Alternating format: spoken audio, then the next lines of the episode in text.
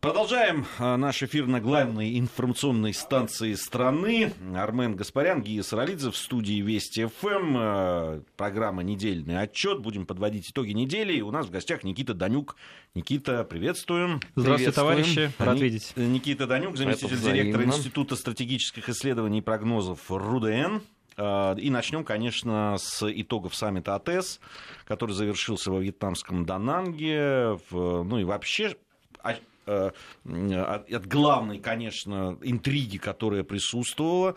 И, надо сказать, э, иногда нас, там, э, журналистов российских, обвиняют в том, что вот, вы делаете из этого самое главное, встретятся президенты там, России и Соединенных Штатов Америки или не встретятся. На самом деле, если бы посмотреть на прессу в это время американскую ту там это был, там ажиотажа было больше, гораздо.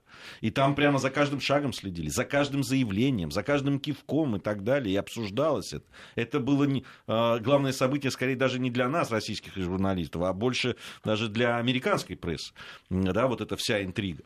Э, ну и вообще о саммите АТС, да, интерес, потому что это очень важная становится площадка, очень важная. Безусловно, важная. Дело в том, что саммит АТС объединяет 21 э, экономику стран стран Азиатско-Тихоокеанского региона, причем на долю этих экономик приходится порядка 50 4% э, глобального ВВП, ну и, собственно, 39% населения э, проживает в этих государствах. Поэтому, естественно, на фоне э, постепенной трансформации системы международных отношений, когда сначала центр экономических процессов, финансово-экономической деятельности плавно, но тем не менее неизменно перемещался в Азиатско-Тихоокеанский регион, происходит смещение и политического центра, поэтому в данном случае любое событие такого масштаба, оно будет привлекать огромное внимание. При этом хотелось бы отметить, что сам э, АТЭС — это все-таки форум, то есть это не организация, и, соответственно, по итогам каждого форума, который проводится, э, в данном случае этот форум сейчас проводился во Вьетнаме, в третьем городе вьетнамском по, по населению,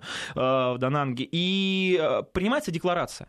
Но декларация по факту не, обозна... не на... претендует на какое-либо обязательство, ну и, собственно, э, какие-либо обязанности государства. То есть она носит сугубо рекомендательный характер, задает определенные тренды, согласно которым вот участники этого форума должны в будущем выстраивать свою социально-экономическую деятельность. И это, кстати, очень важно. Почему, вот на мой взгляд, такое внимание было сосредоточено на встрече, ну, примеру, потенциальной встречи, которая как бы состоялась, но не в таком формате, как все ожидали, между Путиным и Дональдом Трампом. Так как форум в первую очередь посвящен развитию региональной торговли, углублению интеграции, ну и, собственно, либерализации вот различных э, законодательств, которые касаются экономики в разных странах, все самые важные политические события, договоренности происходят в кулуарах.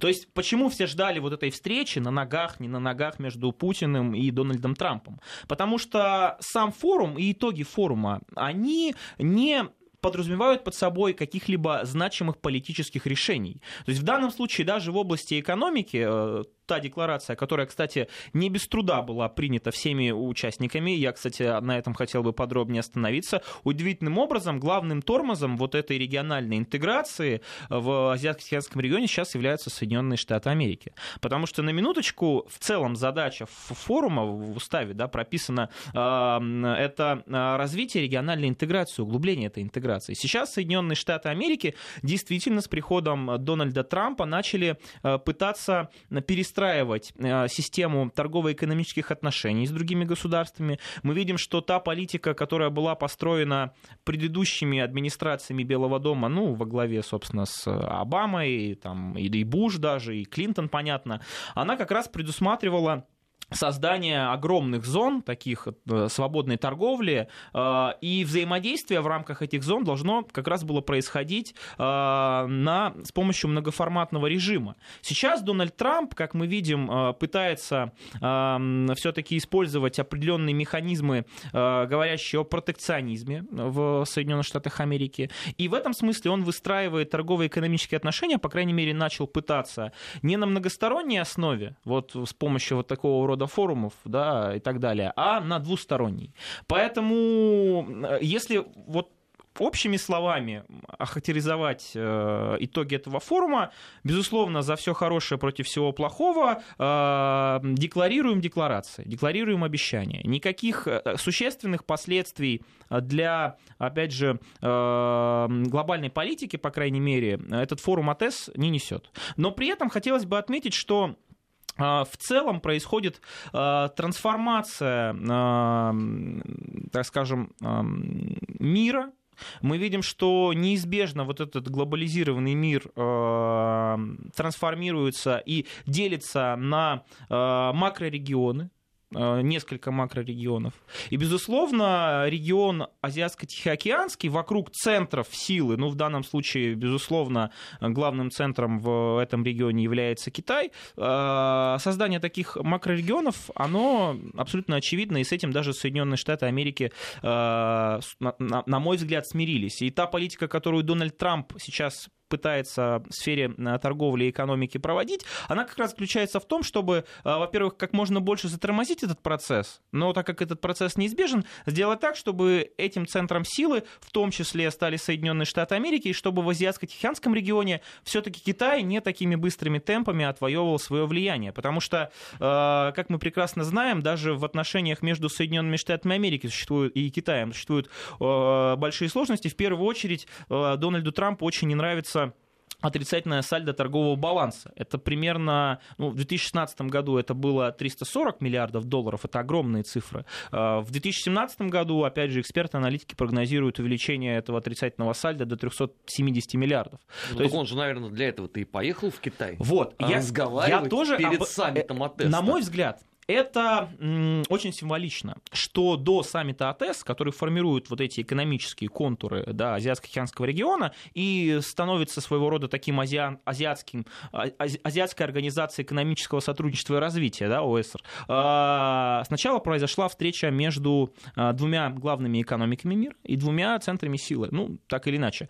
При этом Дональд Трамп, если проанализировать э, достижения этой, скажем так, турне э, азиатского, который венчал как раз поездка в Пекин, он действительно продемонстрировал определенные успехи, потому что было заключено целый, был заключен целый пакет соглашений между китайцами и американцами на сумму более там, 250 миллиардов долларов. Причем э, огромное количество этих договоренностей и соглашений, сделок касались энергетического сектора, энергетической сферы. Ну, э, например, э, китайцы будут вкладываться в месторождение газа на Аляске. Это примерно 43 миллиарда долларов. Это очень большие деньги с точки зрения вот, инвестиций в энергетическую отрасль США. При этом говорят о том, что э, после того, как проект будет запущен, этот газ будет сжижаться, ну и, собственно, поставляться с помощью танкеров, ну, сжиженный природный газ из Соединенных Штатов Америки в Китай. Более того,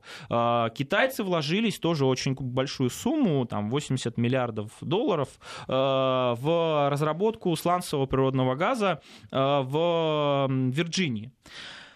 И вроде как Дональд Трамп действительно вот после этой поездки ну, был на коне, на вершине, потому что фактически э, китайцы обеспечивали, во-первых, приток инвестиций в Соединенные Штаты Америки, которые потом позволяли на вот этот дефицит торгового баланса в будущем примерно на 10 миллиардов долларов в год сокращать. И действительно, заголовки в США, э, много, многое пресса, такая, очень много хвалебных заголовков, что Трамп действительно настоящий бизнесмен, и вот смотрите, как, как он китайцев заставил э, пойти на уступки. А потом оказывается, оказывается, вот это тоже самое интересное, буквально вот совсем недавно информацию узнал, э, что э, вся эта сумма, 250 миллиардов, это точно такие же намерения.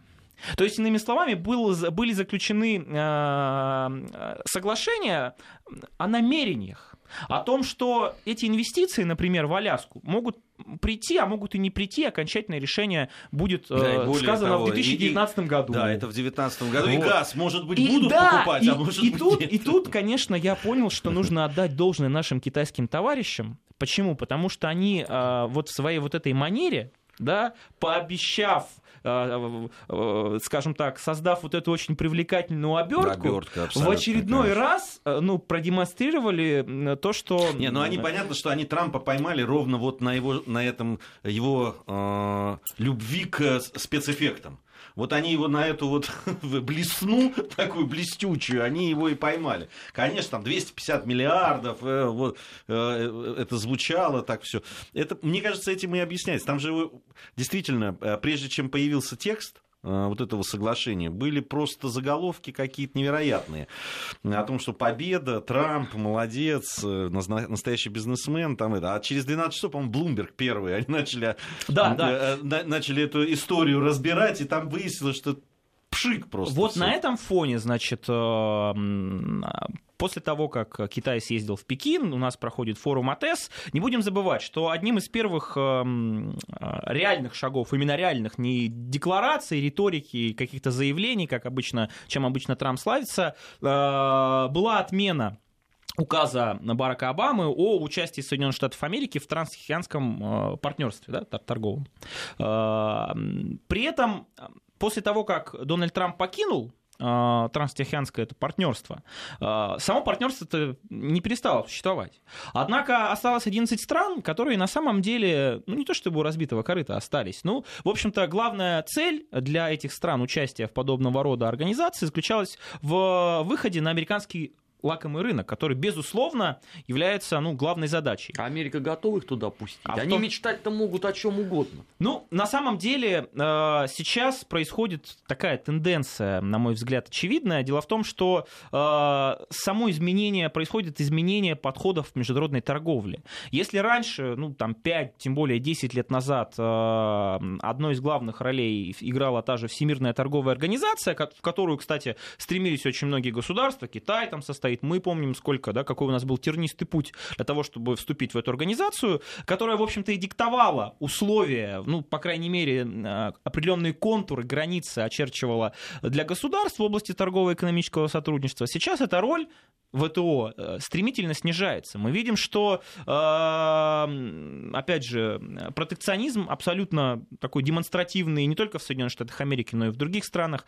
Мы видим, что система двухсторонних договоренностей, опять же, между государствами в области торговли, ну, собственно, инвестиций, э, приобретает больше влияния. И в этом контексте, если честно, на, на мой взгляд, происходит, с одной стороны, углубление этой интеграции вот, э, внутри региона, а с другой стороны, есть фактор, который вносит, ну, скажем так, э, энтропию и главный фактор дестабилизирующий – это, безусловно, Соединенные Штаты Америки и вот этот курс э, новый, э, торгово-экономический, который декларировал Дональд Трамп. А в чем это проявляется? Вот, например, по итогам э, как раз э, форума АТЭС должны были быть приняты ряд деклараций, в которых, опять же, страны э, заявляли о своей приверженности к либерализации рынков, уничтожении различных торговых таможенных барьеров. Вообще, если говорить стратегически, то главная цель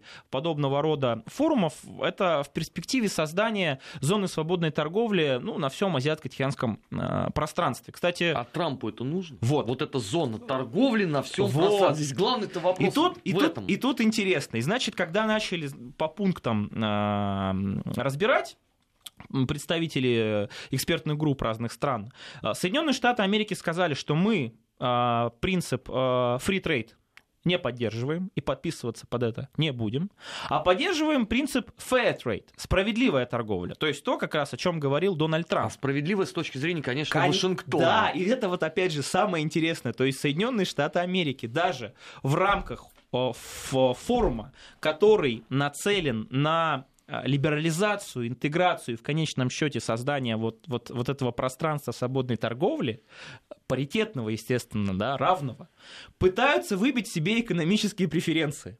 Ну, на мой взгляд, э, ситуация достаточно такая э, забавная, потому что США, которые до недавнего времени были главным локомотивом э, глобализации, какой угодно, да, экономической, политической, социокультурной и так далее, сейчас пытаются использовать форумы и площадки, которые как раз созданы для того, чтобы убирать эти торговые, не только торговые, вообще какие угодно барьеры, пытаются создать эти барьеры, естественно, ну, для своих целей, чтобы, чтобы эти барьеры были для них выгодны. И в этом смысле э, сейчас Соединенные Штаты Америки являются удивительным образом главным тормозом вот э, этих процессов, скажем так, увеличения сотрудничества, э, слома последних барьеров, тарифных каких-то ограничений в Азиатско-Тихоокеанском регионе. Вот такой расклад получается интересный. При этом, конечно, забыл я сказать о роли нашего государства.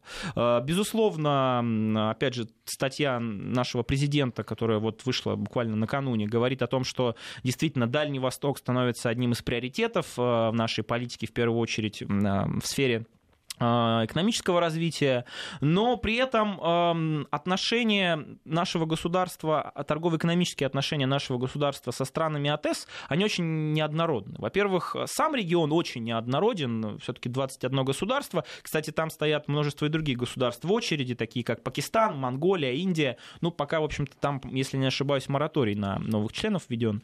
Вот. И в этом смысле у нас тоже ситуация интересная. С одной стороны, безусловно, мы будем э, всячески поддерживать интеграцию региональную, будем пытаться в том числе способствовать либерализации э, торговли и созданию вот этой зоны свободной торговли на всем пространстве Азиатско-Тихоокеанского региона. А с другой стороны, ведь у нас есть э, явные лидеры государства, с которыми мы действительно имеем очень тесные экономические отношения. В первую очередь это Китай, безусловно, это Япония, это Южная Корея, это, кстати, Вьетнам.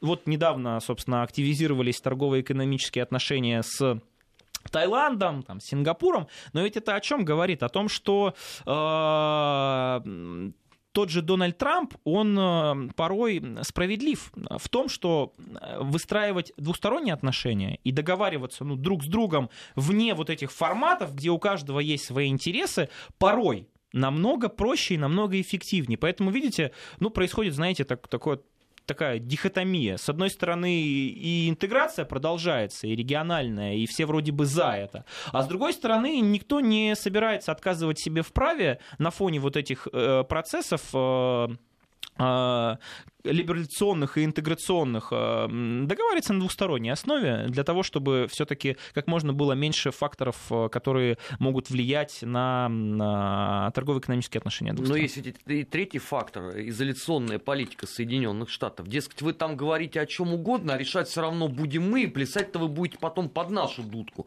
а не под чью-то другую. Причем, если условно раньше это там могло адресоваться э, странам АТЭС, то в последнее-то время, извините, подобные реплики получает Франция и Германия, а значит, что у тех-то будет в два раза хуже. Да, э, но при этом все-таки нужно отдавать себе отчет в том, что э, те, та трансформация, которая происходит в экономической политике Соединенных Штатов Америки, она все-таки вызвана э, внутренними причинами. Мы видим, что эти процессы назрели, они объективны, но никто, никто говорит, что не может быть отката. Вот я лично глубоко убежден, что после президентства Дональда Трампа досидит он 4 года, ну вот оставшиеся 3, не досидит. Откат произойдет. То есть вот, вот э, действительно Откат такая... Куда? В сторону, в сторону опять... Обамы? Да, в сторону, в сторону, грубо говоря, глобального мира, стремительно глобализирующегося, где есть только интересы транснационального капитала, который не терпит никаких границ, которому абсолютно не важно понятие национальных интересов и, собственно, интересов простого народа, о которых Дональд Трамп э, заявлял, например, на той же речи инаугурационной 20 января о том, что наконец-то США будет проводить политику для народа и во имя народа, года America's First, да, вот откат этот возможен. Поэтому я не исключаю, что эм, тот дестабилизирующий фактор, коим являются сейчас Соединенные Штаты Америки, через э, несколько лет э, все-таки может исчезнуть. А может не исчезнуть, но тогда там не только Соединенные Штаты этим ограничатся, а начнется настоящий парад изоляционизма, на мой взгляд. И к чему это приведет? Ну, честно... Э... Потому что это э, во многом начинает напоминать э, конфигурацию, которая была э, в мировой политике в конце 30-х годов. Я принципиально не хочу напоминать, что было после а, этого. Если честно, тут э, можно просто к классикам обратиться, да, я вот просто сторонник э, вот, вот этих учений. Ну, я просто считаю, что... Э, появление противоречий между центрами силы неизбежно ведет к тому, что рано или поздно эти противоречия снять договоренностями какими-либо, либо локальными, даже, может быть, региональными, но не крупными конфликтами не удастся. Это так или иначе может привести к глобальному коллапсу. Вот тут, опять же, возникает вопрос. Э, на фоне того, что происходит распад вот этой глобальной системы на макрорегионы, мне кажется, если это пройдет по позитивному сценарию, ну, глобального конфликта все-таки возможно будет избежать. В, на саммите АТС была короткая беседа президентов э, США и России. Ну, они успели даже за эту встречу одобрить совместное заявление по Сирии, которое было понятно, что заранее э, подготовлено экспертами. Она обговаривалась на, не, не, тоже на короткой довольно встрече глав внешнеполитических э, ведомств Российской Федерации и Соединенных Штатов Америки. А, мы обсуждали сегодня с политологами в эфире нашей радиостанции по поводу того, что будет дальше да, в Сирии и что означает вот это вот э, совместное заявление. Алексей Пушков э, по этому поводу высказывался, говорил, что быстрого прорыва на переговорах о том, как политически урегулирована будет ситуация в Сирии, ожидать не приходится. Я бы хотел как раз вот этому посвятить э, некоторое время. У нас ну, напомню, что Никита э, Данюк, заместитель директора Института стратегических исследований и прогнозов РУДН э, сегодня в гостях э, в программе «Недельный отчет». Подводим итоги недели. Армен Гаспарян, Гия Саралидзе также здесь. Вот сейчас новости мы послушаем и поговорим. Тем более, что у нас есть, да, после того, как мы поговорим о Сирии, есть еще одна тема, которую тоже хотелось бы с Никитой обсудить. Дело в том, что на прошлой неделе исполнилось пять лет, как во главе Министерства обороны встал Сергей Шойгу. Вот. Э, и мне кажется, что это интересно будет поговорить, потому что очень э, много событий из-за этого. И с Сирией-то уж точно тоже связано, да, приход э, именно этого человека на этот пост и его команды. Поэтому сейчас новости, затем вот к этим очень, на мой взгляд, интересным темам. Недельный отчет. Подводим итоги. Анализируем главные события. Продолжаем нашу программу. Никита Данюк, заместитель директора Института стратегических исследований и прогнозов РУДН. Сегодня с нами в программе «Недельный отчет». Итак, э, э, Сирия. Да, урегулирование в Сирии, э, совместное заявление президентов по Сирии, о котором вот и в новостях говорили, над которым работали эксперты, над которым работали внешнеполитические ведомства, о значении которых вот на своей пресс-конференции президент России сказал. Итак, что, что с Сирией?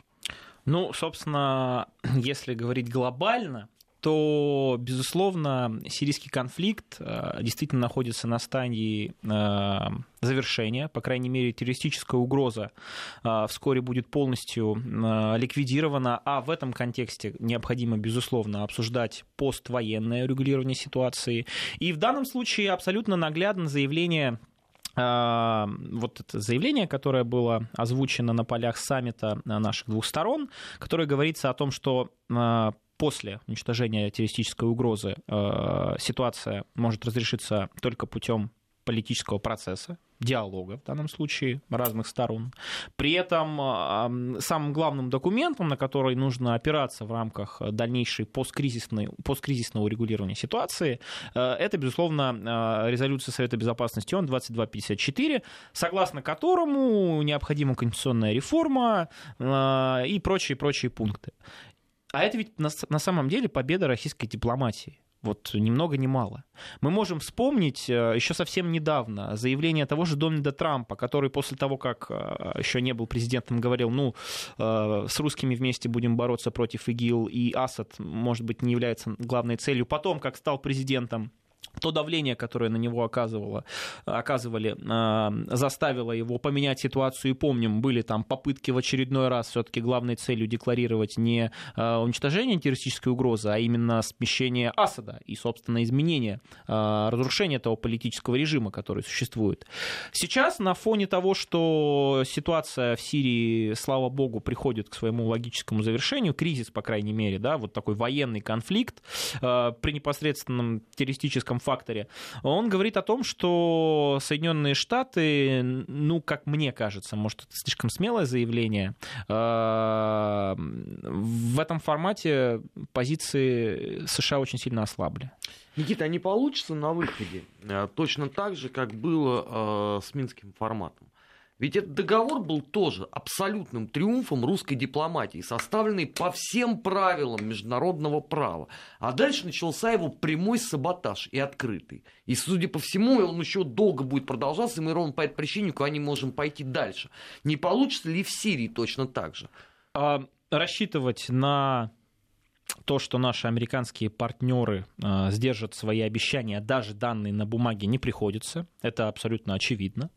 Но у нас все-таки, в отличие от ситуации, э, собственно, на наших границах, да, на юго-востоке Украины, ну, я честно, называю это ДНР и ЛНР уже, а не юго-восток Украины, Хотя, опять же, согласно Минским договоренностям, это все-таки территория, которая является частью украинского государства. Но, тем не менее... Да, как ни назови, суть Да, но, тем не менее, э, ситуация отличается тем, что, а, во-первых, Никто не говорит о том, что после, пост, э, после того, как э, военная операция ну, в такой в горячей фазе будет завершена, Россия покинет да, эту территорию. Я считаю, что если это произойдет, это будет стратегическая ошибка. Вот мы избавились от террористической угрозы, мы э, сначала восстановили, а потом еще и расширили наше влияние в целом э, на Ближнем Востоке. И если мы до сих пор будем там сохранять э, наши базы, если там будет, пусть в усеченном, так скажем, составе наш военный контингент, то события, которые могут произойти, если, например, те же Соединенные Штаты Америки, но не только они, попытаются в очередной раз регион воспламенить, э, все-таки пойдут по другому сценарию. Да? У нас уже есть опыт, у нас есть опыт э, военный, у нас есть опыт э, дипломатический, потому что все-таки ситуация в э, конфликт в Сирии это не конфликт, грубо говоря, там, Соединенных Штатов и России, ну, грубо говоря, да, в, в рамках э, этого кризиса, опять же, там, по самым разным подсчетам участвовало там, 20 государств, так или иначе, опосредованно.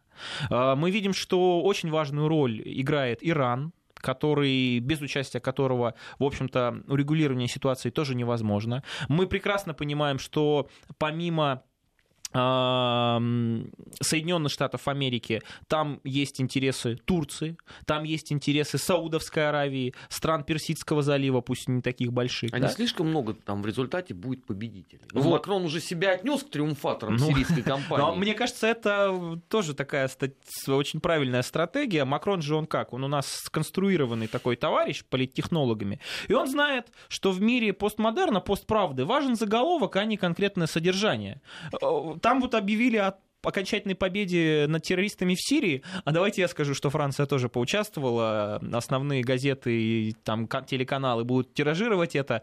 Пожалуйста, это окажет влияние на общественное мнение. Поэтому, ну, а, относиться к заявлению Макрона, наверное, все-таки не стоит серьезно. Вот. Но то, что э, посткризисное урегулирование будет не менее сложным, да, потому что, да, слава богу, пушки будут молчать и террористический фактор, вот эта угроза, которая действительно она была главной, на мой взгляд, вот во всем этом конфликте, она вот будет уничтожена, хотя, опять же, мне кажется, э, полноценно уничтожить э, ну, вообще вот эти террористические ячейки, ну, очень-очень сложно, особенно если учитывать, что те же наши партнеры, которые американские и в целом западные, которые тоже участвуют в борьбе с терроризмом, очень часто э, попустительствуют тем же самым террористам, и они буквально за считанные годы, да, 2-3-4 года превращаются, ну вот да, на, на глазах всего мирового сообщества из каких-то радикальных группировок, которые на самом деле можно уничтожить и ликвидировать достаточно просто, ну, чуть ли не в квази-государственное образование, да, такие как ИГИЛ, запрещенные в России. Сейчас Поэтому... то же самое. Ну, хорошо, а фонд вот этот денежный на поддержку ГИЛа у Пентагона и ЦРУ забрали. Ну, так он теперь у Госдепартамента. Да, он сильно меньше по размерам, там уже нет такой пугающей суммы, но все равно там средства есть, и понятно, что они будут э, расходоваться на поддержку опять этой так называемой умеренной оппозиции. Вот. И поэтому мне кажется, что приходить нужно в Сирию и в целом на Ближний Восток еще больше.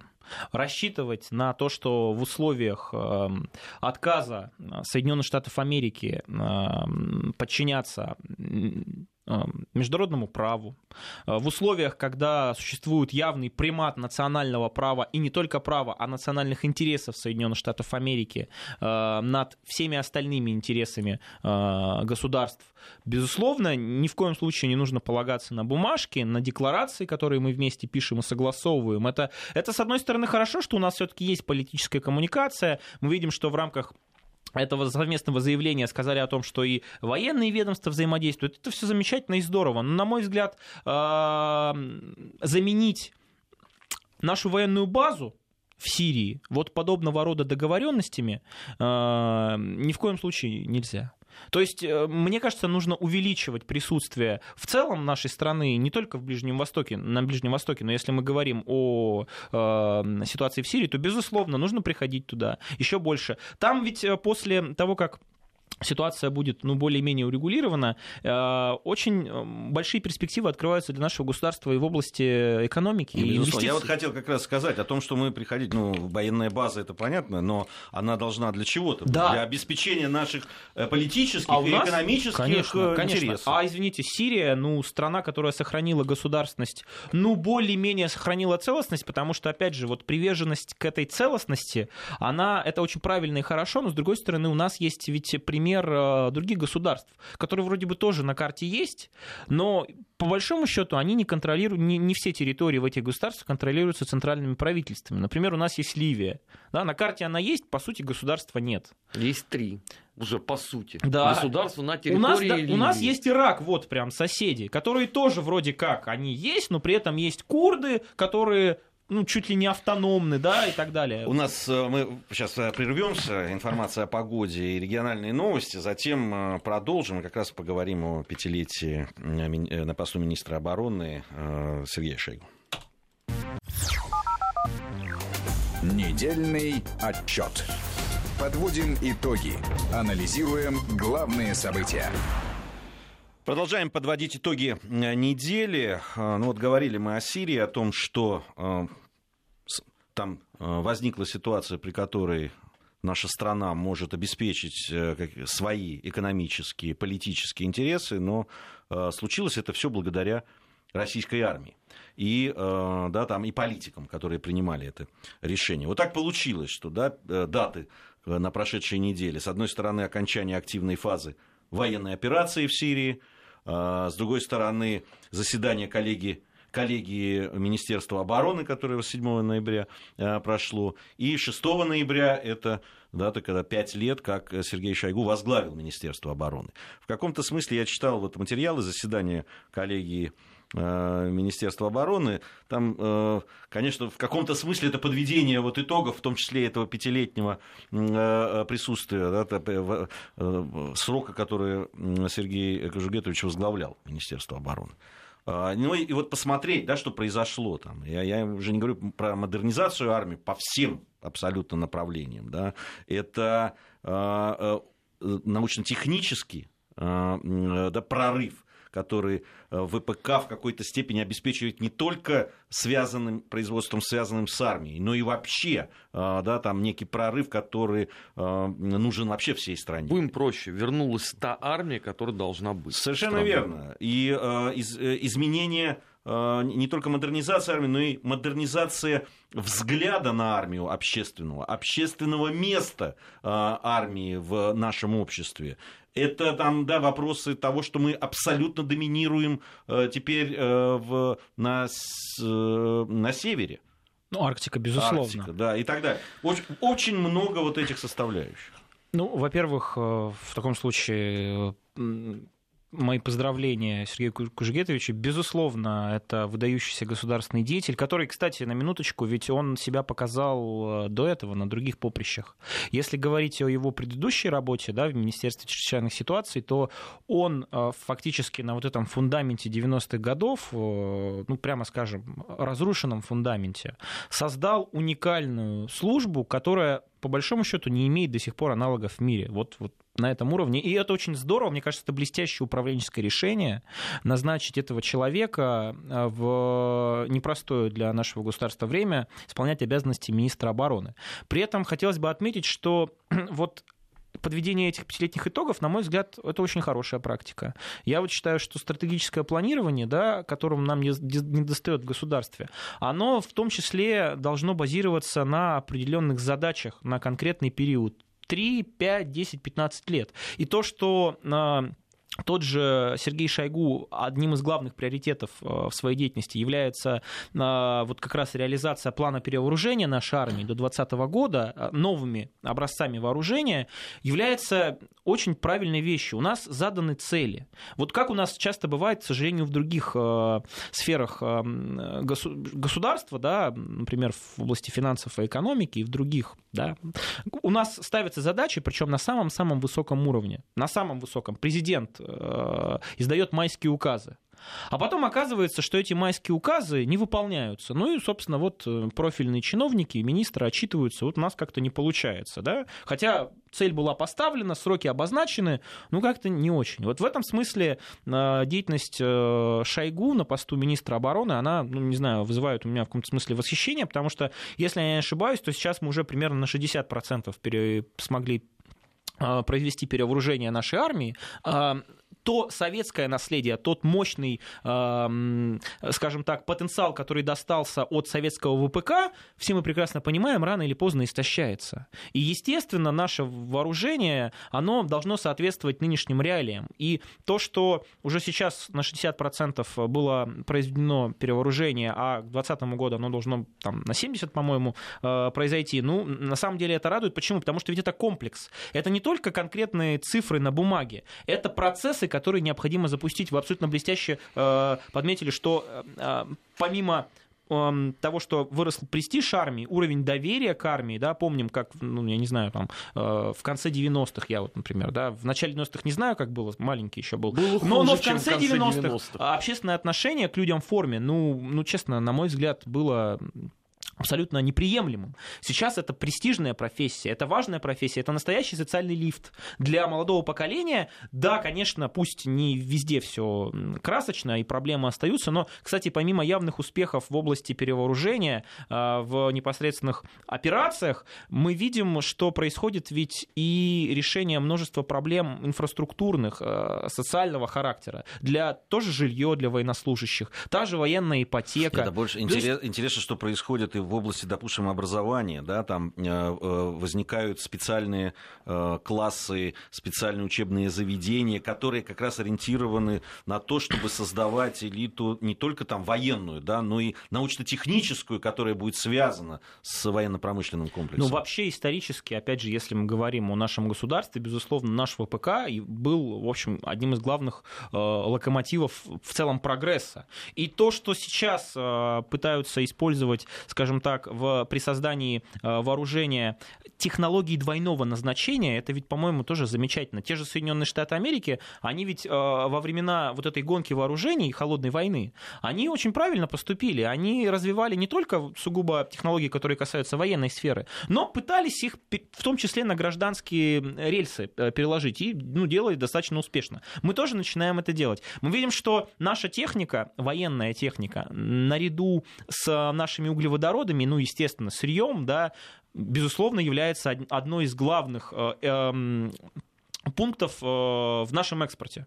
Ну, ну, здесь одна из главных позиций. спасибо сказать Рогозину, который э, Рогозин создает ВПК, да, э, причем те заказы, которые, собственно, есть у Министерства обороны, он полностью покрывает, но мы видим, ну там, по-моему, 95% исполнения оборонзаказа, 95% на фоне того, что было в 90-е годы, это вообще космические цифры, да, когда огромные комплексы стояли не просто не загруженными, а, ну, я не знаю, там, не знаю даже, что, что они производили. Вот. Сейчас, наоборот, существуют целые планы на 5-10 лет, когда наши заводы оборонно-промышленного комплекса, они ну, действительно завалены заказами. Причем внутренними, самое главное, в первую очередь. Но и при этом у них есть возможность экспортировать наши наработки, экспортные варианты на э, рынке. И, на мой взгляд, безусловно, э, наш ВПК и наша армия являются главными оплотами нашей государственности, а э, периодически skin так скажем, возникающие рассуждения, на мой взгляд, абсолютных дилетантов по поводу того, что необходимо сокращать, значительно сокращать э, расходы на оборону и э, перенаправлять их на образование и здравоохранение. Во-первых, я бы хотел посмотреть на эффективность вот этих управленцев, которые смогут эффективно перенаправить их да, в эти отрасли. Никто не говорит, никто не выступает против того, чтобы увеличивать расходы на здравоохранение и образование. Но сокращать и значительно сокращать расходы на оборону, на мой взгляд, в условиях э, той конъюнктуры международной абсолютно неблагоприятной для нашей страны, ну, это абсолютно пораженческие какие-то взгляды. И, опять же, наверное, фраза уже заезжена, но всем известно, да, тот, кто не развивает свою армию, там, не, не кормит свою, свою а тот будет кормить чужую. Это, по-моему, абсолютно справедливо. И в этом смысле э, очень здорово, что Сергей Шойгу показал себя блестящим управленцем, в том числе и на этом поприще. А, ну что ж, э, совсем немного времени у нас остается. Э, так получилось, что мы вот наша программа идет ровно тогда, когда идет футбольный матч. Ну, а он не Какой то, что счет? важный со спортивной точки зрения. К сожалению, наша сборная пропустила на 87-й минуте, 1-0 проигрывает. Ну так поглядывал я, честно говоря, на то, как идет игра. Э, ну, в защите, так скажем, сыграли наши ничего. В нападении, ну, совсем практически ничего не показали. Кстати, второй тайм получше немножко выглядели, не так скованно. Но все-таки мне кажется, что вот эта магия имен, э, а сборная Аргентины действительно состоит из блестящих игроков с, с фантастическим таким э, бэкграундом. бэкграундом, да, и с именами. Вот. А, ну, один Лионель Месси чего стоит. Дальше можно там... Да, да нет, дальше а, и Демари, а другие там что, Агуэра, просто так собрались? Нет, да, хорошо, забила Гуэра и так далее.